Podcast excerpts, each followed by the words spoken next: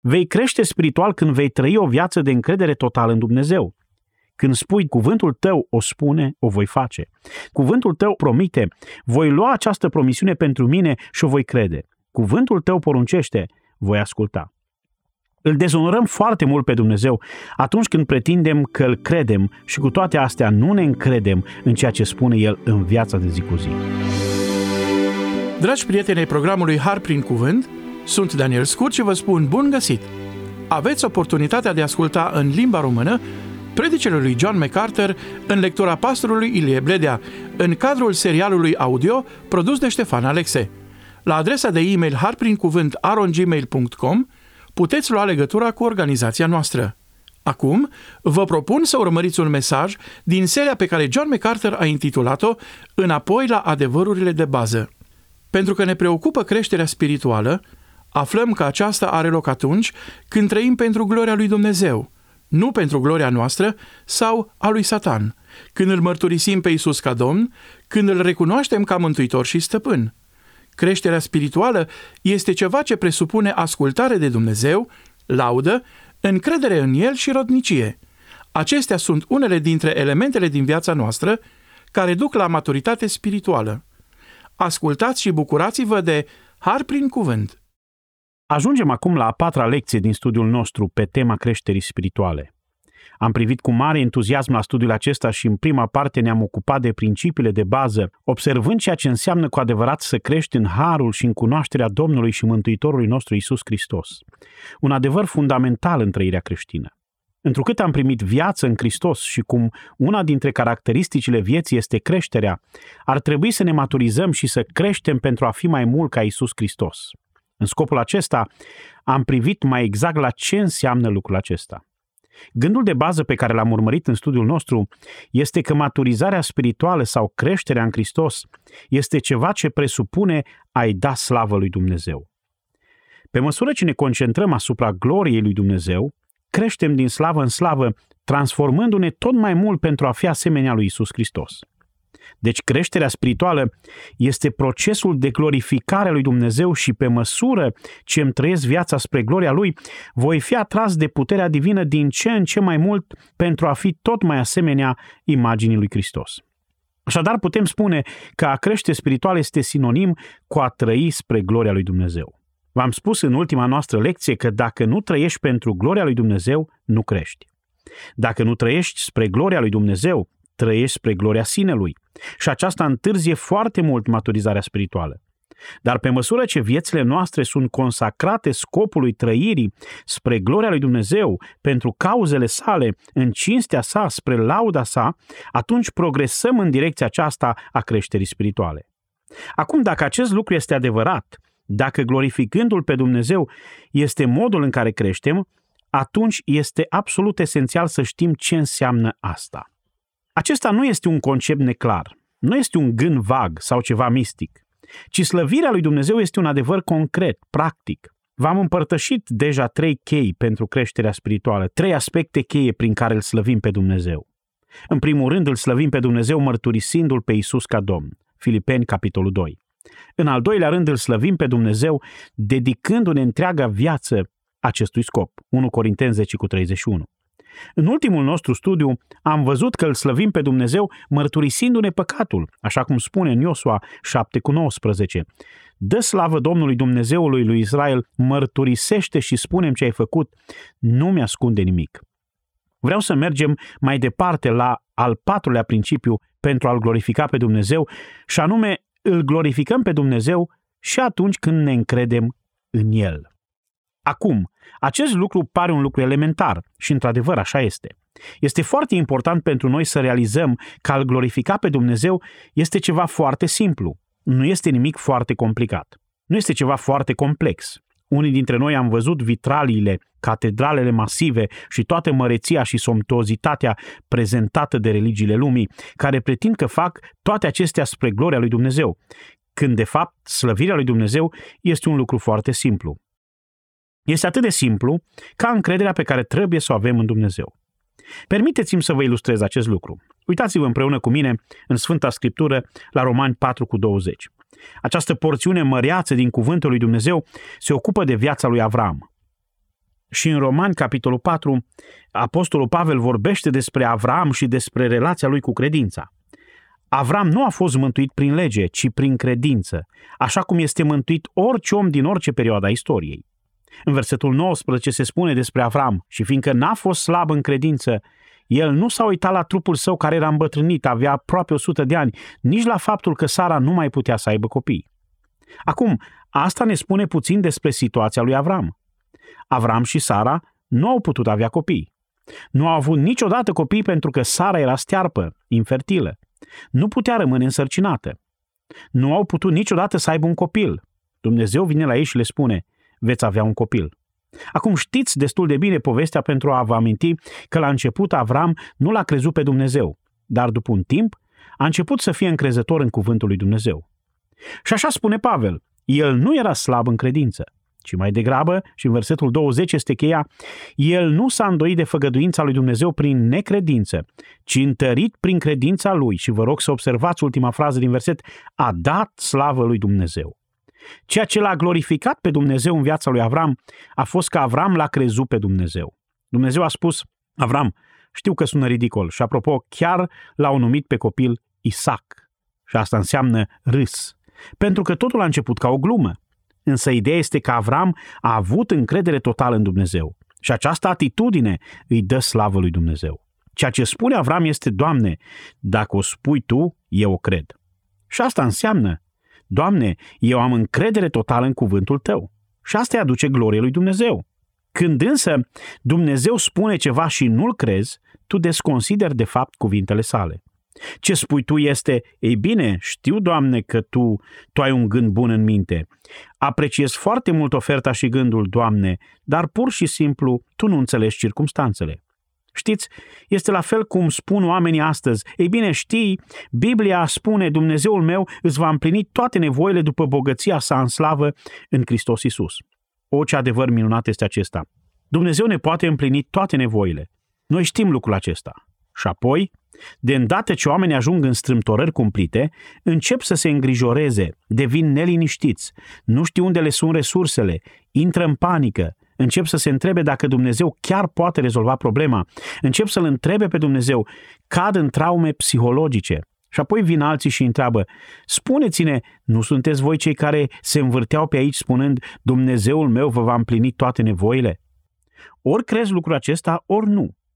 Dacă spui că ai această credință, dar nu demonstrezi ceea ce crezi, atunci te îndoiești cu adevărat de Dumnezeu. Și să te îndoiești de Dumnezeu înseamnă să spui că Dumnezeu nu se ridică la înălțimea reputației sale. Acest lucru îl dezonorează pe Dumnezeu. În 1 Ioan 5 cu 10 există un cuvânt foarte simplu care ar trebui să-i șocheze pe mulți oameni și acesta este cine nu crede îl face pe Dumnezeu cum? Mincinos. Vedeți, a nu-L crede pe Dumnezeu înseamnă a-L face pe Dumnezeu mincinos. Iată o ilustrație. Biblia spune că ar trebui să dăruim din banii noștri Domnului. Învățăm că ar trebui să dăruim cu sacrificiu, cu generozitate, să nu știe stânga ce face dreapta. Ar trebui să dăruim și Dumnezeu la rândul lui ne va da înapoi. Înțelegem foarte bine principiul. Este chiar acolo în Biblie. Dar când vine vorba despre a dărui, dintr-o dată avem o mare problemă cu mâinile sau cu pixurile pur și simplu nu pot să depășească o anumită sumă. Pur și simplu nu reușim. Noi spunem că avem credință, că Dumnezeu a intenționat ceea ce a spus, dar nu credem cu adevărat decât dacă trăim practic, nu? Doar dacă se schimbă modul în care acționăm. Spunem, cred că atunci când voi muri, voi merge în cer. Și totuși unii oameni sunt atât de neliniștiți la gândul că vor muri, încât sunt deranjați de asta. Sunt mai tulburați și temători la gândul că vor muri decât vor fi atunci când se va întâmpla. Suferința este mai mare în anticipare decât în realitate. Este ca și cu mersul la dentist. Și realitatea este că, deși Dumnezeu se îngrijește de tot ce avem nevoie în momentul morții, noi nu suntem prea siguri că lucrurile se vor întâmpla așa cum a spus El că se vor întâmpla. Vedeți, cei mai mulți dintre noi trebuie să recunoaștem cu sinceritate faptul că suntem deficitari în această zonă a încrederii totale în ceea ce spune Dumnezeu. Avram nu s-a îndoit de promisiunea lui Dumnezeu. Dumnezeu a spus, mergi pe acest drum și l-a mers pe el. A ajuns la momentul în care Isaac era tânăr și Dumnezeu i-a spus, bine Avram, ți l-am dat pe fiul tău. În coapsele acestui copil este promisiunea legământului avramic.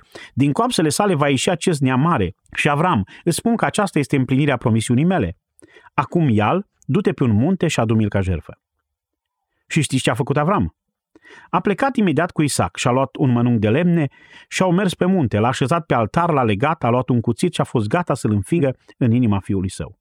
N-a tresărit deloc, nu s-a oprit până când a auzit un berbec într-un tufiș în spatele lui și a știut că Dumnezeu i-a oferit o cale de scăpare. Însă ideea întâmplării este aceasta. Avram a fost dispus să meargă pe acest drum până la capăt, să-l omoare chiar pe cel care a fost împlinirea făgăduinței lui Dumnezeu în viața sa. El era absolut încrezător că dacă Dumnezeu spune să faci ceva, tu trebuie să faci, nu te îndoiești niciodată și Dumnezeu va purta de grijă. El ar fi putut spune, ei bine, Doamne, nu te mai înțeleg, cum pot spune că se va împlini legământul avramic și că voi avea o sămânță ca nisipul mării și ca stelele cerului dacă îmi voi ucide singurul fiu? Dar el nu a negociat cu Dumnezeu. El credea că Dumnezeu își va împlini cuvântul chiar dacă el trebuie să-și omoare fiul. Personal, cred că Avram a crezut că Dumnezeu îl va învia pe Isaac din morți, chiar dacă în experiența sa nu s-a întâmplat niciodată lucrul acesta. Atât de mult s-a încrezut Avram în Dumnezeu. Aceasta este ideea. Al crede pe Dumnezeu îi aduce slavă. Vedeți, gloria lui Dumnezeu este suma tuturor atributelor sale, plinătatea întregii sale măreții. Și dacă El este cine spune că este, atunci El este un Dumnezeu care trebuie crezut. Acum, vei crește spiritual când vei trăi o viață de încredere totală în Dumnezeu. Când spui, dacă cuvântul tău o spune, o voi face. Dacă cuvântul tău o promite, voi lua această promisiune pentru mine și o voi crede. Dacă cuvântul tău poruncește, voi asculta. Îl dezonorăm foarte mult pe Dumnezeu atunci când pretindem că îl credem și cu toate astea nu ne încredem în ceea ce spune El în viața de zi cu zi. Iată o altă ilustrație. Deschideți Bibliile împreună cu mine în Daniel, capitolul 3. În cartea Daniel, în capitolul al 3 găsim acest moment fascinant al celor trei tineri în fața cuptorului de foc. Nebucadnețar, într-un exces de furie, ne spune versetul 13, poruncește ca așa drag Meșac și Abednego să fie aduși în fața regelui, chiar înaintea lui însuși, pentru că nu vor să respecte legile sale. Ei nu vor să se închine chipului ridicat. Ei se vor închina doar adevăratului Dumnezeu. Așa că îi aduce înaintea lui și le spune următoarele în versetul 14. Este adevărat, Shadrach, Meșac și Abednego, că nu vreți să slujiți Dumnezeilor mei și nici nu vă închinați chipului de aur pe care l-am ridicat? Este adevărat că nu veți coopera cu sistemul religios existent în această țară? Acum pregătiți-vă și când veți auzi sunetul trâmbiței, cavalului, chitarei, alăutei, psaltirii, cimpoiului și a tot felul de instrumente, să vă aruncați cu fața la pământ și să vă închinați chipului pe care l-am făcut. Dacă nu vă veți închina lui, veți fi aruncați îndată în mijlocul unui cuptor aprins. Și care este Dumnezeul acela care vă va scoate din mâna mea? Acum, aceasta este o situație destul de înfricoșătoare, dacă se întâmplă să fii în pielea lui Shadrach, Meșac și Abednego. Suntem destul de departe de o asemenea situație. nu e așa? El le spune, fie vă închinați, fie altfel, să văd care Dumnezeu vă va scăpa din mâinile mele. Așa că imediat este pusă la încercare credința lor. Cred tinerii aceștia oare că Dumnezeul lor îi poate face față lui Nebucadnețar? Ei nu-l pot vedea pe Dumnezeul lor, el este invizibil. Nebucadnețar este vizibil. Nu pot vedea armatele Dumnezeului lor, însă pot vedea armatele lui Nebucadnețar și sunt formidabil de mari. Ei pot vedea puterea acestui împărat. Ei pot vedea presiunea punitivă a sistemului care li se aplică, deoarece sunt chiar acolo, în fața lui. Oare ce aleg tinerii aceștia să facă? Versetul 16. Shadrach, Meșac și Abednego au răspuns și au spus împăratului, O Nebucadnețar, noi nu avem nevoie să-ți răspundem la cele de mai sus. Iată Dumnezeul nostru căruia îi slujim, poate să ne scoată din cuptorul aprins și ne va scoate din mâna ta, împărate, și chiar de nu ne va scoate, să știi, împărate, că nu vom sluji Dumnezeilor tăi și nici nu ne vom închina chipului de aur pe care l-ai înălțat. Chiar dacă El nu va veni în ajutorul nostru, noi tot nu ne vom închina, pentru că Dumnezeul nostru ne va elibera oricum, într-un fel sau altul, dacă nu din foc. El ne va chema în împărăția sa dreaptă, pentru că i-am fost credincioși lui. Ei bine, Nebucadnețar s-a înfuriat foarte tare și în versetul 19 spune s-a umplut de mânie și și-a schimbat fața. S-a văzut pe fața lui mânia, atât de tare s-a mâniat. A luat din nou cuvântul și a poruncit să încălzească de șapte ori mai mult cuptorul de cum se cădea să-l încălzească. Așa că au încins cuptorul până când a fost de șapte ori mai fierbinte decât în mod normal. Și bineînțeles, cei care i-au aruncat pe cei trei tineri în cuptor au fost arși și au murit pe loc, fiindcă focul ardea cu așa putere. Și i-au aruncat pe Shadrach, Meșac și Abednego în cuptor. Ceea ce este atât de minunat în această situație este că ei chiar l-au crezut pe Dumnezeu. Acum tu și eu putem spune, o, da, sigur, în felul acesta îl cred și eu pe Dumnezeu. Dar dacă am sta în fața cuptorului încins, așteptând să fim aruncați, lucrurile n-ar mai sta la fel. În fața acestei situații omenește, nu există nicio șansă să scapi. Tinerii aceștia l-au crezut pe Dumnezeu. Vedeți, credința în Dumnezeu nu cunoaște imposibilul. Cred că din istoria omenirii, cea mai mare provocare în ce privește încrederea care îmi vine în minte este istoria vieții lui Noe. Dumnezeu i-a spus lui Noe, construiește o corabie. Asta nu avea niciun sens pentru el, că nu era aproape de apă. De fapt, el se afla în mijlocul deșertului. De fapt, s-ar putea să nu fi văzut niciodată apă despre care se poate vorbi. Apoi Dumnezeu i-a spus să construiască corabia aceasta atât de mare încât depășea orice imaginație și mai ales pe vremea când nu existau depozite de cherestea și trebuia să stai copacii singur și să-ți faci din acești copaci propriile scânduri.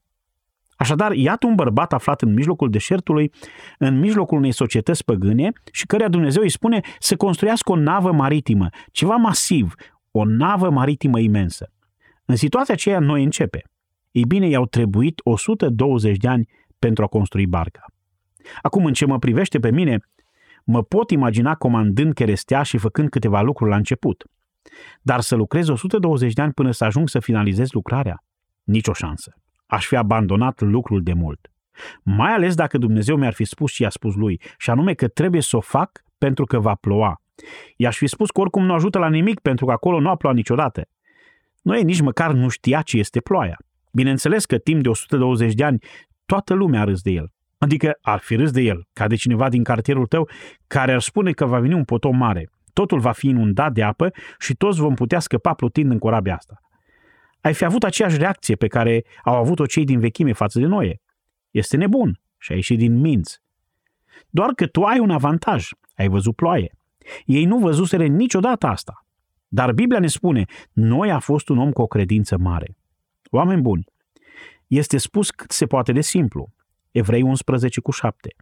Prin credință noi, când a fost înștiințat de Dumnezeu despre lucruri care încă nu se vedeau, lucruri de care nimeni n-a știut vreodată, și plin de o teamă sfântă, a făcut un chivot ca să-și scape casa. Ascultați, prin ea el a osândit lumea și a ajuns moștenitor al neprihănirii care se capătă prin credință. Binecuvântat a fost inima acelui om. El l-a crezut pe Dumnezeu în mijlocul unei situații ridicole. 120 de ani de credință. O câtă slavă a dat lui Dumnezeu! Ce glorie a adus noi lui Dumnezeu! Acum, dragii mei, în viața ta și în viața mea, facem noi oare lucrul ăsta? Îi dăm slavă lui Dumnezeu crezând în El? Știi, când trăiești o viață de credință, crești. Biblia spune că noi nu trăim prin vedere, ci prin ce? Prin credință. Și asta este din nou o imagine a progresului spiritual în viața creștinului, o imagine a maturizării. Mergem, ne deplasăm înspre asemănarea perfectă cu Dumnezeu. Mergem de-a lungul progresului spiritual pe măsură ce pășim prin credință, nu prin vedere. De îndată ce încercați să analizați totul prin ceea ce vedeți, vor apărea problemele.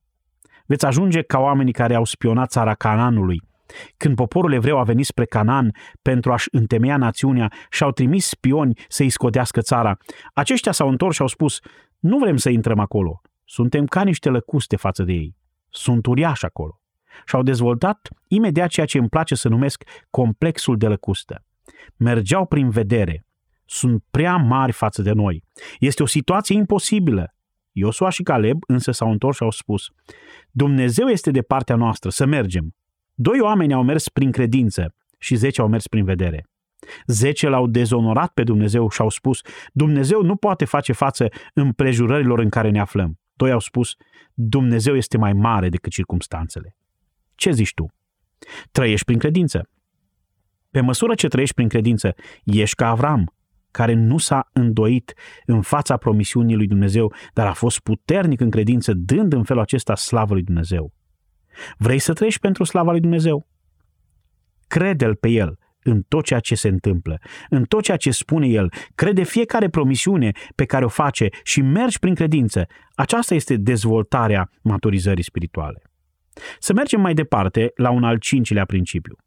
În al cincilea rând, îl slăvim pe Dumnezeu, și acesta este un adevăr extrem de important, prin roadele pe care le aducem.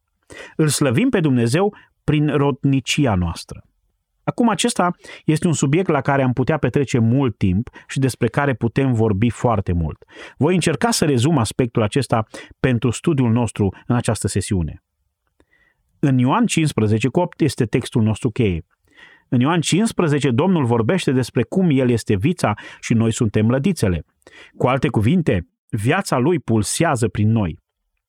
Spiritual, suntem un singur organism cu El, uniți cu El organic, astfel încât viața sa să treacă prin noi. Și pe măsură ce viața sa trece prin noi, produce roade. Acum versetul 8 ne spune ce realizează rodirea noastră. Dacă aduceți multă roadă, prin aceasta tatăl meu va fi proslăvit. Aceasta este și ideea. Rodirea din abundență îl slăvește pe Dumnezeu. Creșterea spirituală înseamnă ai da slavă lui Dumnezeu. Și ceea ce îl slăvește pe Dumnezeu este rodirea. De ce? Pentru că asta permite puterii lui Dumnezeu să lucreze în mod productiv în viața noastră. Pe măsură ce l-am recunoscut pe Hristos ca Domn, trăim spre slava Lui, tratăm păcatul în viața noastră, umblăm prin credință, Dumnezeu produce în noi rodirea. Ceea ce îl dezonorează pe Dumnezeu este când ai puțină, puțină roadă. Nu cred că poate exista așa ceva. Nu cred că există un creștin fără roade. Există roade, roade puține și roade multe. Știi, pentru că până la urmă ești creștin, vei avea cel puțin câțiva struguri uscați, agățați, atârnând aici colo, pentru că Isus a spus după roadele lor ce anume. Îi veți cunoaște.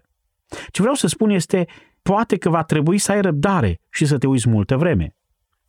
Avem un piersic în curtea din spate. Anul acesta piersicul s-a sălbăticit. Piersicul acesta a fost cea mai bună ilustrare a unui creștin roditor pe care am văzut-o vreodată. A făcut atât de multe fructe și era atât de încărcat încât ar fi putut hrăni tot cartierul cu piersici. Dar anul trecut am căutat mult și cu greu am găsit o mică piersică uscată nefolositoare. Însă cel puțin a fost un rod acolo, care ne-a dovedit că pomul nu este măr. Există o mulțime de creștini de felul acesta. Trebuie să stai și să privești multă vreme și e foarte greu să găsești ceva care să spună măcar că aceștia aparțin lui Dumnezeu. Asta nu îl glorifică pe Tatăl, pe Dumnezeu. Ceea ce îl glorifică pe Tatăl este să aduce mult rod, cât mai mult rod. Iar pentru credincios, creșterea spirituală este procesul de producere, de producerea roadelor. Acum este foarte important să aduci roade deoarece așa îți manifesti caracterul. De unde știu oamenii că ești credincios și că îi aparții lui Dumnezeu dacă nu văd niciun rod, nu? De unde știu că ești un măr dacă nu ai caroade mere? De unde știu că ești un piersic dacă nu ai caroade piersici? Cum vor ști că ești un portocal dacă nu ai caroadă nici măcar o portocală? Cum poți să spună ce ești tu dacă nu există niciun rod în viața ta? În felul acesta, caracterul lui Dumnezeu este în joc. Dumnezeu vrea să producă în viața ta ceva care să-l scoată pe el în evidență. El vrea să facă mai mult decât ceea ce poți face prin firea ta, mai mult decât ceea ce poate face lumea. Acest lucru este important. Asta a vrut să spună Pavel când i-a scris lui Tit și i-a spus că biserica trebuie să trăiască pentru a face în totul cinste învățăturii lui Dumnezeu. Ar trebui să existe ceva din natura lui Dumnezeu care să se vadă în tine, astfel încât să fie cât se poate de evident că El lucrează în viața ta. În Roman 2 cu 24, o declarație foarte interesantă și tristă este făcută de Apostolul Pavel despre Israel. El spune că și din pricina voastră este hulit numele lui Dumnezeu între neamuri. În loc să arăți lumii cum este Dumnezeu, pretinzi că îi aparții lui Dumnezeu și le arăți ceva ce lui Dumnezeu nu-i place deloc. De fapt, Isus le-a spus conducătorilor lui Israel, voi aveți ca tată pe diavolul. Rodul vieții tale nu este rodul pe care îl dorește Dumnezeu. Ce lucru îngrozitor ca oamenii să creadă că este. În Matei 5 cu 16 Iisus a spus, tot așa să lumineze și lumina voastră înaintea oamenilor ca ei să vadă ce anume, faptele voastre bune și ce să facă când le vor vedea, să slăvească pe Tatăl vostru care este în ceruri. Ce spune Domnul Isus este că rodul vieții tale este manifestarea vizibilă a lui Dumnezeu și dacă nu este acolo, atunci Dumnezeu nu se vede în viața ta. Dumnezeu va fi proslăvit atunci când suntem niște creștini roditori. Când se întâmplă ceva în viața noastră, când curge din viță prin mlădițe viața care produce niște struguri delicioși, care sunt de folos pentru a-i binecuvânta pe ceilalți. În 1 Corinteni 9 cu 7, Pavel spune, cine sădește o vie și nu mănâncă din rodul ei? Aceasta este o întrebare destul de logică și de corectă. Adică cine sădește o vie și nu mănâncă din roadele acesteia? Crezi că Dumnezeu a plătit tot acest preț, revărsându-și însăși viața sa în tine, chiar viața sa veșnică? A pus în tine chiar puterea lui Hristos ca să nu produci nimic? Nici vorbă. Trebuie să fim roditori. Acum cineva ar putea spune, ei bine, totul e bine, John. Tu continuă să vorbești despre faptul că trebuie să fim roditori. Dar care este rodul pe care trebuie să-l aducem? Ce vrei să spui? Ei bine, mă bucur că ați întrebat pentru că este un aspect foarte important care trebuie lămurit. Ce înțelegem prin roadă? Filipeni 1 cu 11 este un text bun de la care să pornim. Ascultați, vă rog. Plin de roada neprihănirii. Nu doar aici și colo câte un pic, ci plin de roadele neprihănirii. Ascultați acum ce urmează. Prin Isus Hristos spre slava și lauda lui Dumnezeu. Când este roadă în viața noastră, Dumnezeu este proslăvit. Este un lucru atât de grozav. Și care sunt roadele pe care le aducem? Roadele neprihănirii. Vrei să știi care este rodul în viața ta? Îți voi spune, e foarte simplu, neprihănirea. Ce este această neprihănire? Este ceea ce e drept. Este opusul a ceea ce este greșit. Dreptatea este doar un fel de a spune a face bine. Când faci ce este bine, asta îl slăvește pe Dumnezeu. Când greșești, acest lucru îl dezonorează pe Dumnezeu. Deci dacă vei avea rod, asta înseamnă că vei arăta neprihănire. În mod vizibil faci ceea ce este bine. Asta înseamnă într-adevăr să trăiești în neprihănire, să faci ceea ce este bine. Există câteva alte texte din Scriptură care ne vor ajuta să înțelegem pe deplin. Al doilea text la care privim este 2 Tesaloniceni 1 cu 11, care spune, de aceea ne rugăm necurmat pentru voi. Și ce anume se roagă? Asta a spus Pavel, ca Dumnezeul nostru să vă găsească vrednici de chemarea Lui și ascultați, vă rog, să împlinească în voi cu putere orice dorință de bunătate și orice lucrare izvorâtă din credință. Cu alte cuvinte, El dorește să producă în voi toată bunătatea sa și să manifeste puterea brațului său și să arate bunătatea harului său. El vrea să vadă rod în viața ta. De ce? Pentru ca numele Domnului nostru Isus Hristos să fie proslăvit în voi. Vedeți acum ne-am întors din nou la tema lui Pavel, Hristos în voi, nădejdea slavei. Dacă Dumnezeu trebuie să fie glorificat în vreun fel, atunci este prin rodirea noastră. Oamenii ar trebui să privească la viața ta și să poată spune, știi, viața ta este diferită. Mărturia ta influențează oamenii diferit de cum o fac ceilalți. Ai o anumită atitudine care este diferită. Comportamentul tău este diferit. Influența ta este diferită. Modul în care faci tu lucrurile este diferit. Există un rod în viața ta și ea nu seamănă cu nicio altă viață. Acesta este rodul. Permiteți-mi să fiu foarte precis. Există două feluri de roade în Biblie. Primul fel de rod se numește rodul acțiunii, rod prin acțiune. Eu le numesc așa. Nu veți găsi asta în Biblie. Este doar o categorisire a roadelor. Ce este rodul acțiunii? Ascultați-mă cu atenție, vă voi arăta. Romani 1 cu 13 spune acest lucru. Nu vreau să nu știți, fraților, că de multe ori am vrut să vin la voi. Cu alte cuvinte, de multe ori am vrut să vin la Roma, dar am fost împiedicat. De ce ai vrut să mergi, Pavele, la Roma? Pentru că este o clauză de scop în limba greacă, este o hina, ca să culeg vreun rod printre voi, ca printre celelalte neamuri. Acum, la ce se referă Pavel aici? Ce este rodul aici? Convertiți, nu-i așa? Am vrut să vin și să-i câștig pe unii oameni la Hristos. Rodul atunci, rodul prin acțiune, este câștigarea cuiva pentru Hristos. Ai acest rod în viața ta? Vrei să știi ceva? Cred că cel mai natural lucru pe care îl poate face un credincios este să câștige alți oameni pentru Hristos, deoarece unul dintre rezultatele vieții este multiplicarea. De ce oare Pavel i-a spus lui Timotei, lucrurile pe care ți le-am încredințat, încredințează-le la oameni de încredere care să fie în stare să învețe și pe alții? Continuă procesul. Isus a spus, mergeți în toată lumea și faceți ucenici. Aceasta este una dintre calitățile pe care le poartă viața, capacitatea de înmulțire. Așa că el spune, mi-aș dori să pot veni și să am niște roade între voi așa cum am avut și în alte locuri. Rodul înseamnă oameni pe care să-i conducă la Hristos. Acum, tu, credincios fiind, dacă ești implicat în procesul acesta de înmulțire, de câștigare de suflete, crești spiritual. Crești, pentru că viața lui Dumnezeu curge prin tine. Dar asta nu este tot. Există și alte lucruri care sunt rod. Filipeni 4 cu 17. Doar pentru a vă oferi un mic istoric, filipenii au trimis lui Pavel un dar destul de mare. Erau foarte generoși și au trimis o ofrandă a dragostei lor. Dar el le răspunde și le spune, știți, apreciez cu adevărat darul vostru. Vreau doar să știți că nu am nevoie de el. Dar deși nu am nevoie de el, mă bucur că l-ați trimis. De ce? Versetul 17. Nu că umblu după daruri, din potrivă umblu după câștigul care prisosește în folosul vostru. Cu alte cuvinte, lucru important cu privire la darul vostru a fost că a fost un rod. Nu că am avut nevoie de el, ci că voi ați produs acest rod. Înțelegeți? Dacă aștepți ca cineva să aibă o mare nevoie înainte de a acționa, nu ai prins ideea. Poate că dorești ceva cuiva care nu are neapărat nevoie, ci pentru că este rod. Pentru că este rod în viața ta. Când viața voastră este plină de puterea lui Dumnezeu și când sunteți dedicați total în a glorifica pe Domnul, veți descoperi că doriți să dăruiți pentru că a dărui înseamnă rod, un act de dărnicie. Deci ce este rodul? Este a câștiga pe cineva pentru Hristos, a dărui chiar un dar financiar, chiar și atunci când nu există o nevoie deosebit de mare. Dai pentru că în inima ta este dorința de a dărui. Tatăl meu obișnuia să spună că poți dărui fără să iubești, dar nu poți iubi niciodată fără să dăruiești.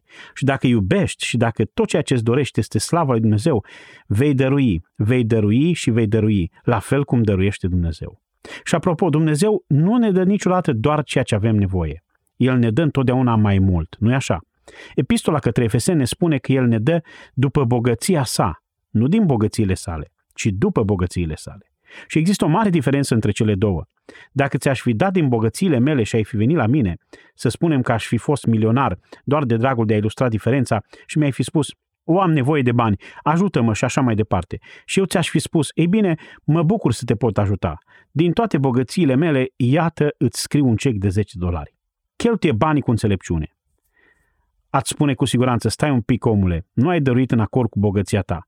Când Dumnezeu dăruiește, nu dăruiește niciodată din bogățiile sale, ci întotdeauna dăruiește după bogăția sa. Și asta pentru că aceasta este natura unei inimi dăruitoare. Când dăruiești, asta este rodire în viața ta. Un alt lucru pe care l-am putea considera rod în viața noastră îl găsim în Evrei 13 cu 15. Acolo scrie, prin El, prin Hristos, să aducem întotdeauna o jerfă de laudă lui Dumnezeu. Fiți atenți acum. Rodul buzelor care mărturisesc numele lui sau mulțumesc. Știați că a spune mulțumesc lui Dumnezeu este rod? Da, chiar așa. Este rezultatul lucrării lui Dumnezeu în viața ta. Rodirea presupune câștigarea oamenilor pentru Hristos, dărnicia și a fi mulțumitori. Ce ziceți de Coloseni 1 cu 10? Coloseni 1 cu 10 spune următorul lucru, pentru ca astfel să vă purtați într-un chip vrednic de Domnul. Ascultați, ca să-i fiți plăcuți în orice lucru, aducând roade în tot felul de fapte bune. Observați cât de cuprinzător este acest îndemn? Orice lucrare bună este rod. Câștigarea cuiva pentru Hristos, generozitate de a dărui ceva, să-i mulțumești cu buzele tale Domnului sau practicarea oricărei lucrări bune. Toate acestea sunt rod. Și, dragii mei, asta vrea Dumnezeu să vadă în viața voastră. Asta spun. Creștinii roditori sunt creștinii care cresc. Dacă vă place ideea de a fi creștin, dar nu există o împlinire reală în viața voastră, nu există nicio manifestare concretă pentru slujire, nu există un anume rod, nu sunt niște struguri mari și delicioși și care să atârne asemenea unui ciorchine din viața voastră, asta înseamnă că nu este o creștere reală în viața voastră. Nu ești în procesul de creștere. Ai rămas pe loc și nu ești roditor. Creșterea spirituală se va manifesta întotdeauna printr-o viață plină de rodnicie. V-am spus că există două feluri de roade. Pe de o parte este rodul prin acțiune, ceea ce faci, câștigi pe cineva pentru Hristos, faci un dar cuiva, îl lauzi pe Domnul și îi mulțumești, faci o lucrare bună. Există însă o categorie diferită și o numesc rodul care are în vedere atitudinea. Vă invit să priviți cu mine pe scurt la Galateni, capitolul 5, și veți vedea acest rod. Versetul 22 spune, dar roada Duhului din potrivă este. Și aici nu este vorba de vreo acțiune specifică, ci avem descris atitudinea, dragostea, bucuria, pacea, îndelunga răbdare, blândețea, bunătatea, credincioșia, zmerenia, înfrânarea poftelor. Apostolul Pavel enumeră atitudini specifice. Nu vorbește despre acțiune, vorbește despre atitudine. Dragostea este o atitudine. Bucuria și pacea de asemenea. Îndelunga răbdare, blândețea, bunătatea, credincioșia, zmerenia sau umilința, toate sunt niște atitudini. Uitați-vă, pe de o parte ai rod care vizează acțiunea, pe de altă parte ai rod care vizează atitudinea. Acum, ascultați-mă, vă rog cu atenție. Dacă ai rod al acțiunii, fără rod care are în vedere atitudinea, acesta este legalism. Înțelegeți? Sunt doar acțiuni exterioare, ești ca farisei. O, există o mulțime de oameni care merg și le spun celorlalți despre Isus, însă atitudinea lor nu este una corectă. O fac doar din datorie, din obligație sau chiar din frică. Sunt oameni care își dau banii, au făcut o jerfă, dar au făcut-o murmurând și din obligație. Există oameni care nu fac anumite lucruri, știți? Nu vor să facă nici asta, nici aceea, nici cealaltă, nici cu tare lucru și au o atitudine nepotrivită tot timpul și își doresc cu disperare să le facă pe toate. Ei înfăptuiesc acțiunea corectă, dar nu au atitudinea corectă. Acțiunea potrivită fără atitudinea potrivită este legalism. Vedeți, rodul atitudinii va produce rodul acțiunii și asta este adevărata spiritualitate. Dacă umbli călăuzit de Duhul Sfânt, ai îmbrățișa conceptul spiritual al dedicării. Dacă umbli călăuzit de Duhul Sfânt, acesta produce dragoste, bucurie, pace, blândețe, bunătate, credincioșie, înfrânarea poftelor.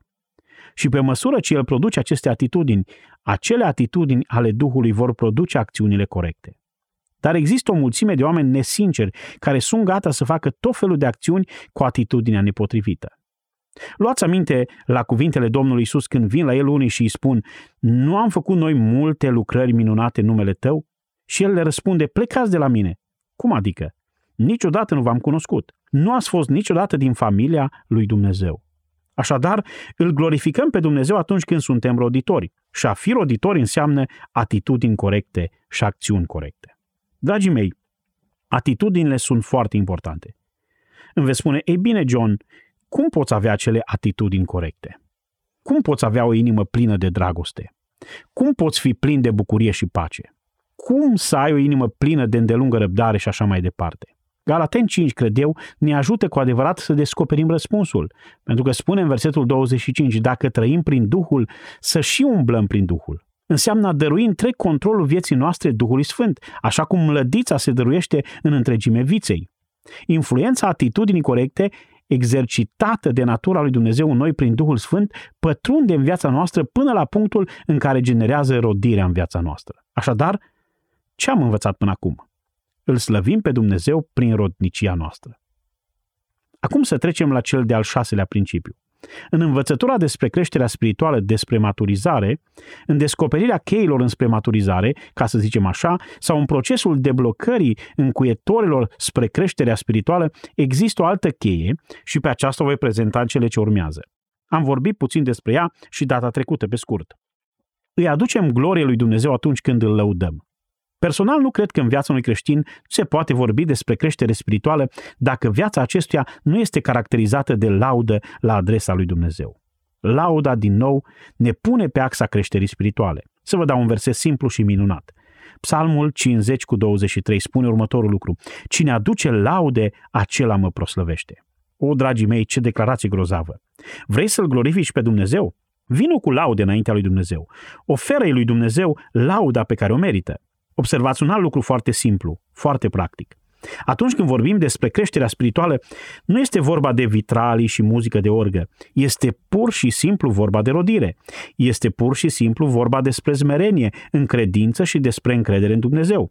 Este vorba de a fi gata să-ți mărturisești păcatul. Este despre a ne pleca în zmerenie sub domnia lui Hristos cu orice preț. Creșterea înseamnă zmerenia de a aduce laudă lui Dumnezeu. Aceasta ne pune pe calea creșterii spirituale.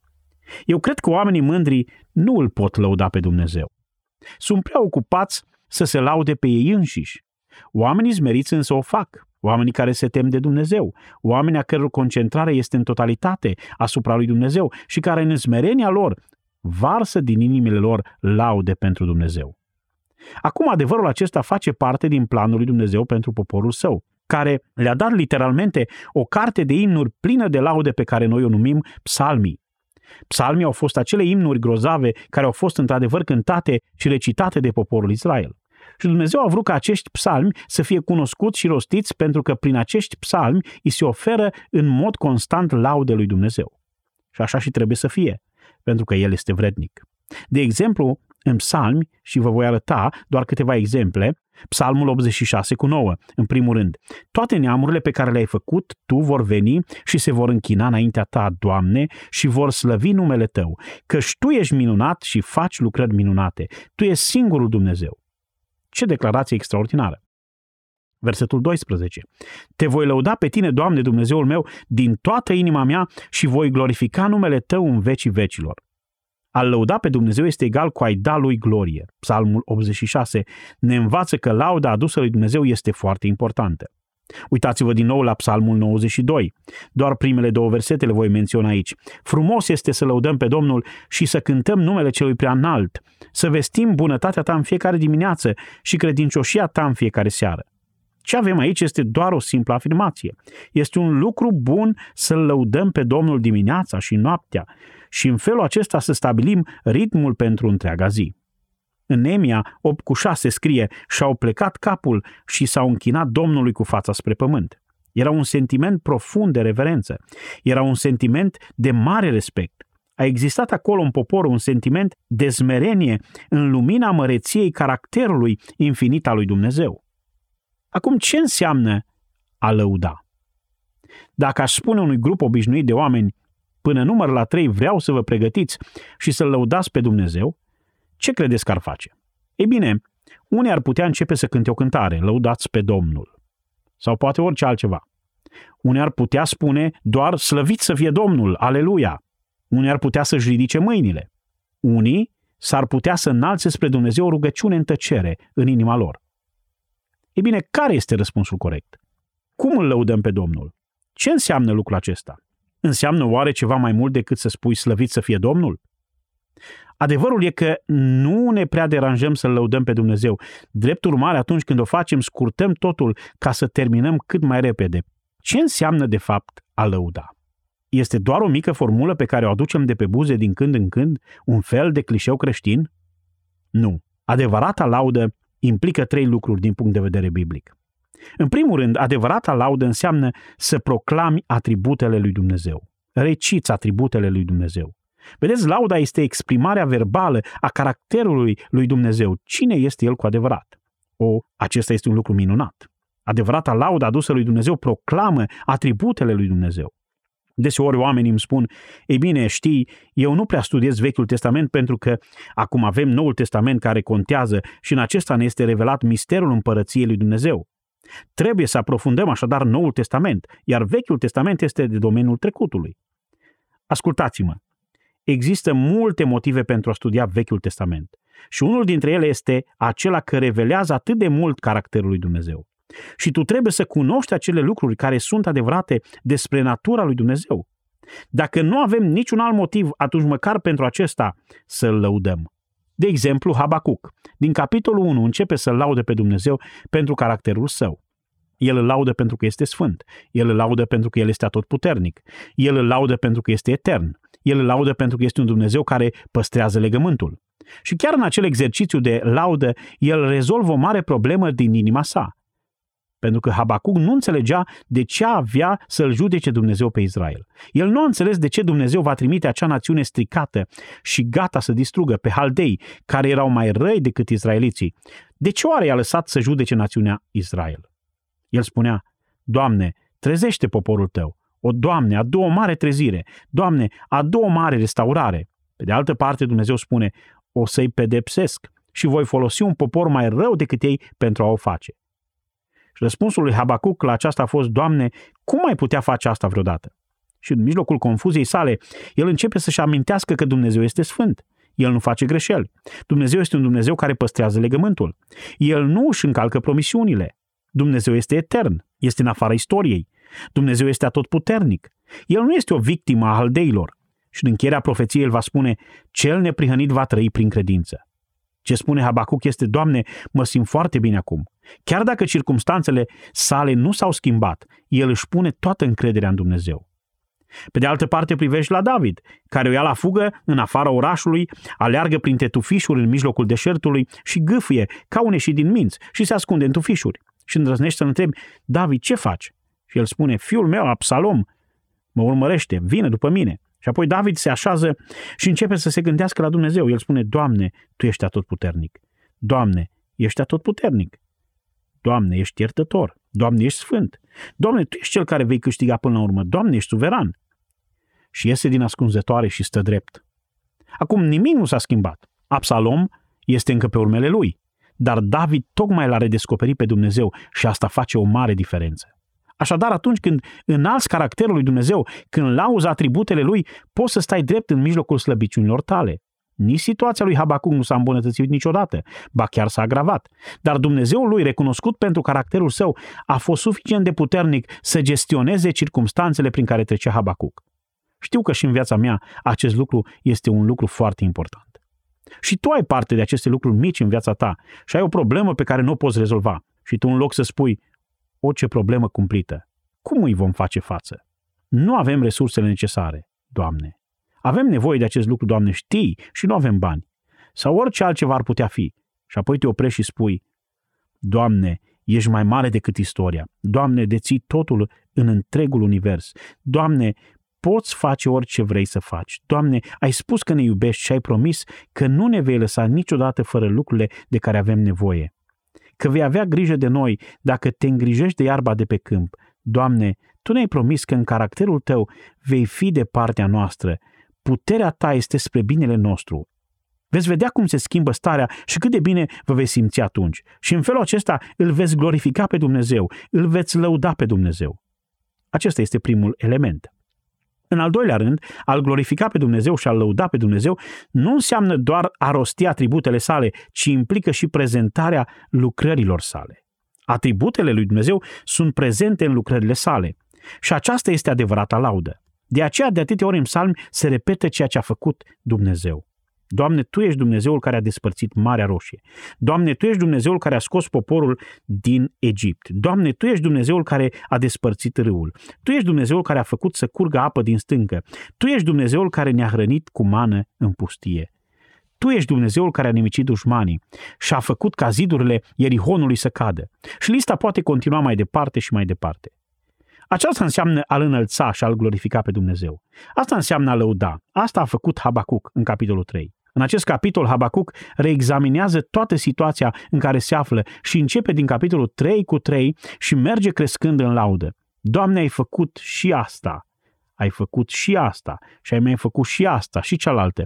Și apoi ajunge la versetul 16 și spune, când am auzit lucrul acesta, mi s-a cutremurat trupul, la vestea aceasta mi se înfioară buzele, îmi intră putrezirea noase și îmi tremură genunchii. Însă cu toate acestea pot spune un singur lucru. Sunt atât de încrezător în Dumnezeul meu, încât chiar dacă totul merge rău și chiar dacă smochinul nu va înflori, și apropo, smochinul nu se întâmplă să nu rodească.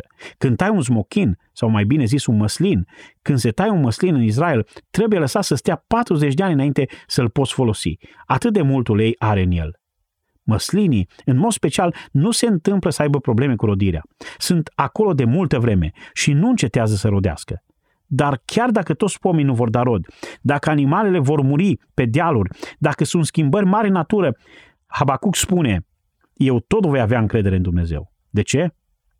Pentru că el are o mărturie extraordinară prin lucrările sale. Și această mărturie a fost demonstrată. De aceea Vechiul Testament este încărcat de istorie, ca să putem cunoaște că Dumnezeu este credincios. Așadar, ce înseamnă să aduci laudă lui Dumnezeu? Înseamnă să faci asta, să vestești atributele și lucrările lui Dumnezeu. Știți că dacă te confrunți cu vreo problemă, poate că ești într-o situație de criză la locul de muncă sau la școală sau orice altă problemă prin care poți trece și vei spune, Doamne, cum voi trece prin situația asta? Nu uita, chiar în acele momente poți să-L lauzi pe Dumnezeu și asta te va ajuta foarte mult. Doamne, Tu ești Dumnezeul care te-ai descoperit și din nimic ai așezat în spațiu stelele și planetele. Tu ești Dumnezeul care a creat această mică minge care se numește pământ și în mijlocul haosului ai creat pământul și l-ai separat de ape. Și apoi l-ai creat pe om și tu l-ai făcut tot ce este.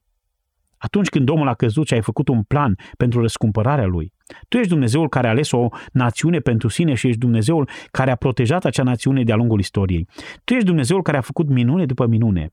Tu ești Dumnezeul care pe munte a scris cu degetul legea pe table de piatră. Tu ești Dumnezeul care a îngăduit poporului său să iasă din Egipt și a înnecat în mare armata lui Faraon. Tu ești Dumnezeul care s-a întrupat în această lume și ai luat prin Hristos chip de om și tu ești cel care l-a înviat pe Iisus Hristos din morți. Acum, Doamne, am și eu această mică problemă și o aduc înaintea Ta. Nu e așa că problema ta pălește în fața măreției lui Dumnezeu? Vedeți, din păcate, ne chinuim foarte mult în viața noastră pentru că nu-L vedem pe Dumnezeu așa cum este și nu păstrăm pentru noi și pentru propria noastră edificare înregistrarea măreției sale arătată în trecut. Și aceasta înseamnă a lăuda. Deci, această laudă nu numai că îl glorifică pe Dumnezeu pentru valoarea pe care o are sau afirmă adevărul despre ceea ce este El, ci afirmă încrederea noastră totală în El. Îl slăvim pe Dumnezeu în primul rând rostind atributele sale, în al doilea rând vestind lucrările sale și apoi, în al treilea rând, aducându-i mulțumiri lui Dumnezeu și pentru atributele și pentru lucrările sale. Cred că în mijlocul laudei și la temelia ei trebuie să fie o atitudine de mulțumire. Permiteți-mi să ilustrez acest lucru, invitându-vă să vă uitați împreună cu mine în Luca 17 cu 11. Ascultați, vă rog, relatarea și vom încheia lecția noastră. Iisus mergea spre Ierusalim și a trecut printre Samaria și Galileea. Pe când intra într-un sat, l-au întâmpinat zece leproși. I-au stat departe și au ridicat glasul și au zis, Isuse, învățătorule, ai milă de noi. Leproșii desigur îl strigă pe Isus. Auziseră despre puterea lui. Și când i-a văzut, Isus le-a spus, mergeți, arătați-vă preoților. Acum, cei se cerea unui lepros pentru a intra din nou în societate, dacă ar fi pretins că s-a vindecat de boala lui, acesta ar fi trebuit să se arate preotului, iar preotul trebuia să verifice dacă are dreptul să intre iarăși în societate. Și asta deoarece credeau că boala este foarte contagioasă. Deci s-a întâmplat că pe când mergeau, au fost curățiți. Mai întâi, acești leproși trebuiau să facă un pas prin credință. Pe baza a ceea ce auziseră despre Isus, leproșii au făcut-o și pe măsură ce mergeau să se arate preoților, acești 10 oameni leproși au fost curățiți.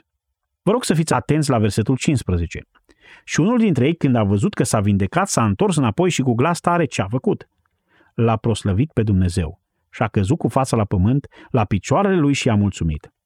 Ați înțeles ideea? Și relatarea continuă. Era samaritean. Era vorba despre un proscris. Numai unul dintre cei zece l-a proslăvit pe Dumnezeu și cum a făcut-o? Aducându-i mulțumiri.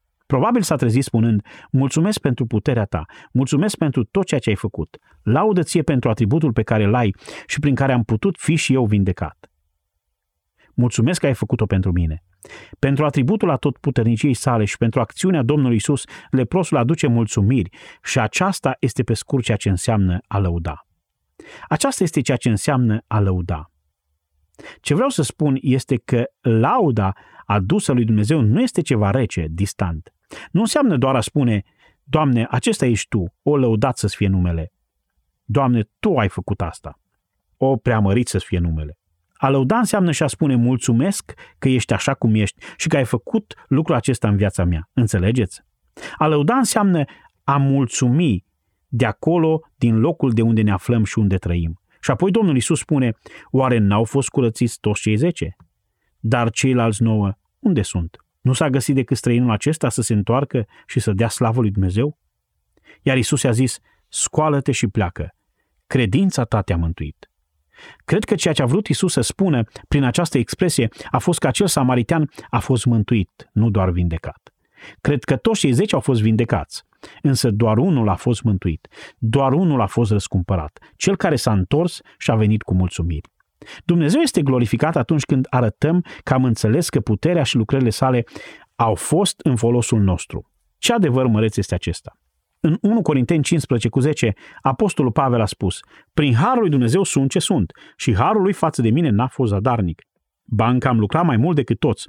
Totuși nu eu, ci harul lui Dumnezeu care este în mine.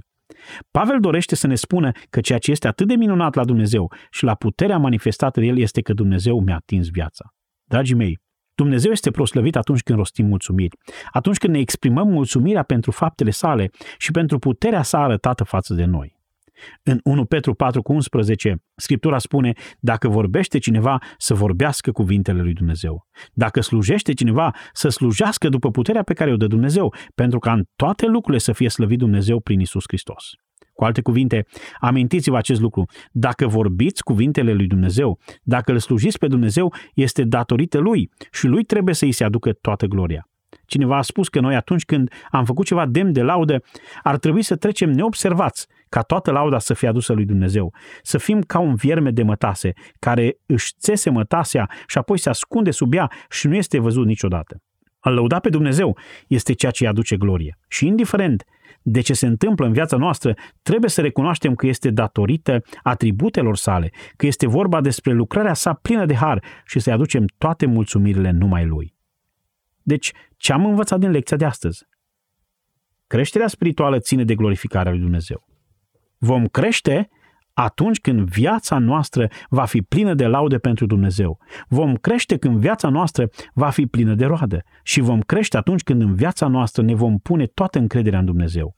Pe măsură ce trăim în acest fel, concentrându-ne asupra gloriei sale, suntem schimbați din slavă în slavă, după chipul lui Hristos. Există mult mai multe de împărtășit în următoarea sesiune și o vom face la acel moment. Acum, haideți să ne rugăm în încheiere. Tatăl nostru, îți mulțumim că ne-ai dat din nou posibilitatea de a medita asupra acestor realități fundamentale și practice ale trăirii pentru gloria ta, pentru a ne putea maturiza spiritual. Fie să folosim aceste chei și să deschidem depozitul de binecuvântări pregătite pentru noi. În numele lui Isus și numai pentru slava sa ne rugăm. Amin. Ați ascultat Har prin Cuvânt, programul care vă pune la dispoziție în limba română predicele lui John MacArthur în lectura pastorului Ilie Bledea. Vă anunțăm că echipa Har prin Cuvânt vă oferă în dar o carte scrisă de John MacArthur, tradusă în limba română. Aflați care este în această perioadă titlul cărții scriindu-ne la harprincuvânt arongmail.com sau sunând la telefonul 0740 054 599. Onorăm doar solicitările din țara noastră, iar taxele poștale sunt gratuite. Dacă apreciați programul nostru, recomandați și prietenilor dumneavoastră seria Înapoi la adevărurile de bază. Sunt Daniel Scurt și vă invit să ascultați următorul mesaj din Har prin Cuvânt –